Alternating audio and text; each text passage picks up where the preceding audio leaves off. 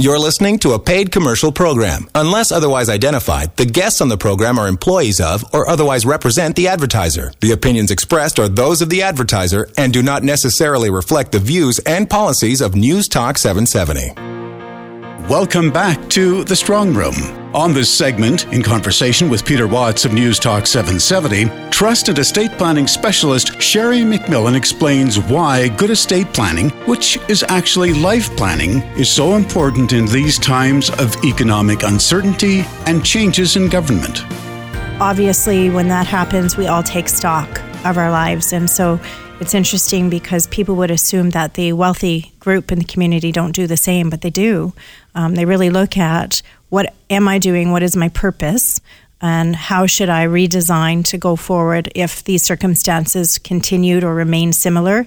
Um, and how do I weather storms that will occur over my longevity? Because as we live longer and longer today, this past storm we've just come through is not the only one that we're going to experience. It's going to be a repetitive pattern. It's just a matter of how deep and how long and how prolonged those patterns occur each time they happen during the decades ahead when I face my retirement.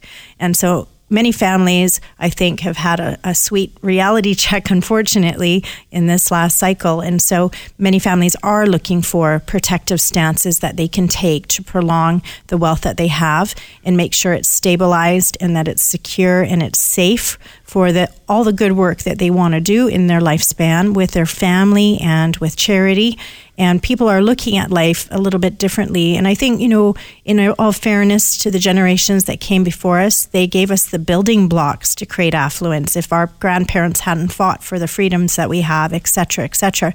And so what we're finding is that families that have created affluence are appreciating that and are grateful for that um, for the generations prior. And so they have a real need to steward their wealth very well. They want to make sure that when they're using it for their retirement phases ahead, that they aren't foolishly setting it up for failure that they're taking advantages of the appropriate mechanisms that we have in Canada, like trust planning, like protection of principal. Um, these kinds of things become fundamentally important. They're also wanting to do something a little more modern, as we mentioned in our last segment, is that they're wanting to share that with, I call it the community. And the community can comprise of obviously themselves, that they feel that they've worked very diligently to create what they have. And so they want to have a good quality of life as, let's say, a married couple. So they want some good trips along the way. They may want some recreational property. They may want to do some of those things in life. But also, what they want to do is they want to involve their family in those types of events. So you're seeing much more often that wealthy families don't have one property anymore, they have two.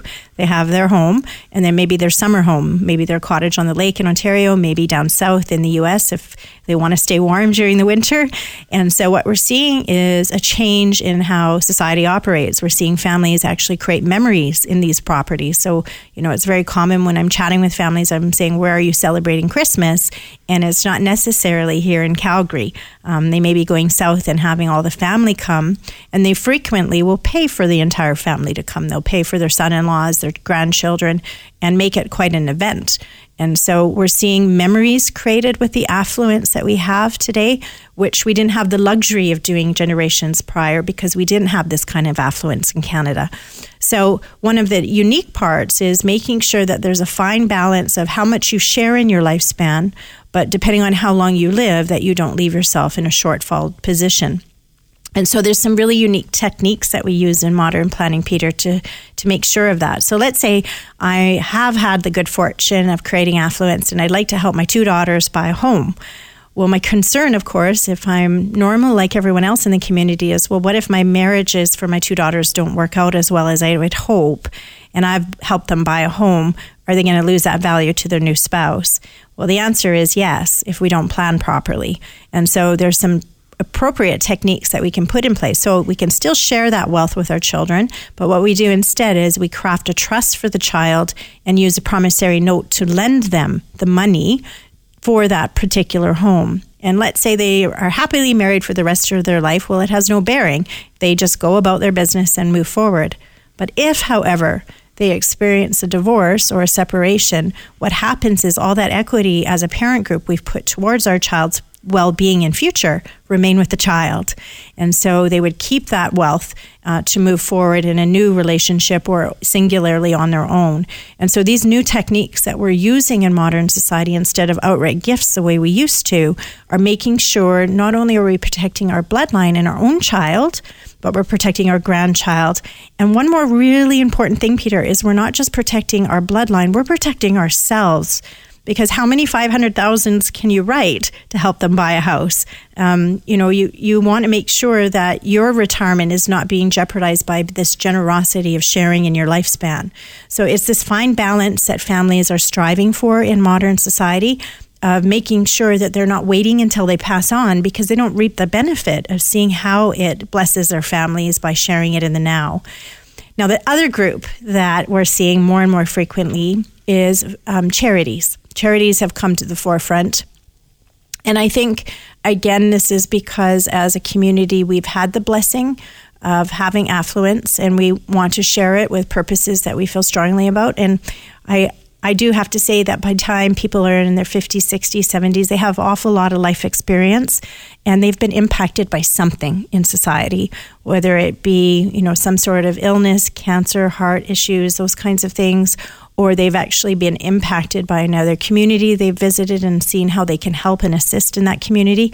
And so we're seeing a lot of people have the desire to give back to the community in some way or fashion, but something that's really personal to them.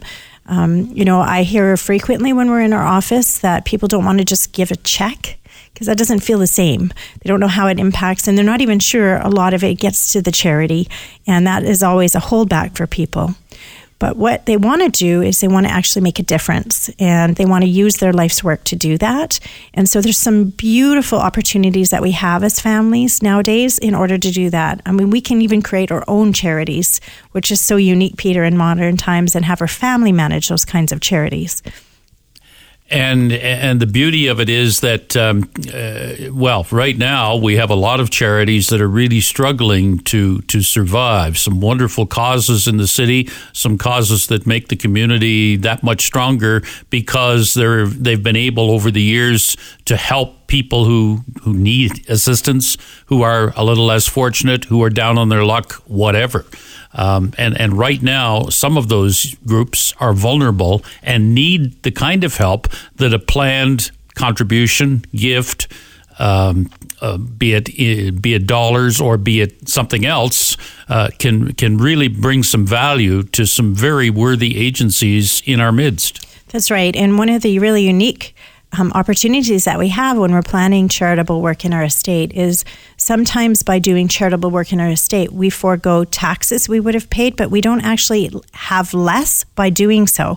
So this may sound a little bit peculiar, but if I owed, you know, a million dollars of tax and I do some philanthropic work in my estate, I don't uh, longer owe that million dollars of tax. And yet I still have the same amount of money, but I got to direct where that million dollars went and create a purpose with it. Sheri MacMillan concludes today's program with these timely thoughts about the real purpose of estate planning. It's about our family, and this is the time of year that we think about that quite a bit.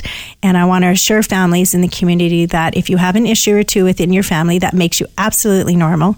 And be assured that there are wonderful opportunities in Canada for us to safeguard ourselves as families to make sure that the wealth is utilized in the manner and the fashion to protect ourselves and give us security as families that we deserve and are entitled to. And so we use tools like trust planning like uh, promissory notes, like guidance in a trust to help a child that has mental illness, um, like you know, potentially recovery for somebody suffering an addiction. So, one of the unique soft parts about an estate plan is people always think about it as a tax design or a legal design. And I'm not suggesting for a second that that's not part of the plan, but the drive of a plan is always family.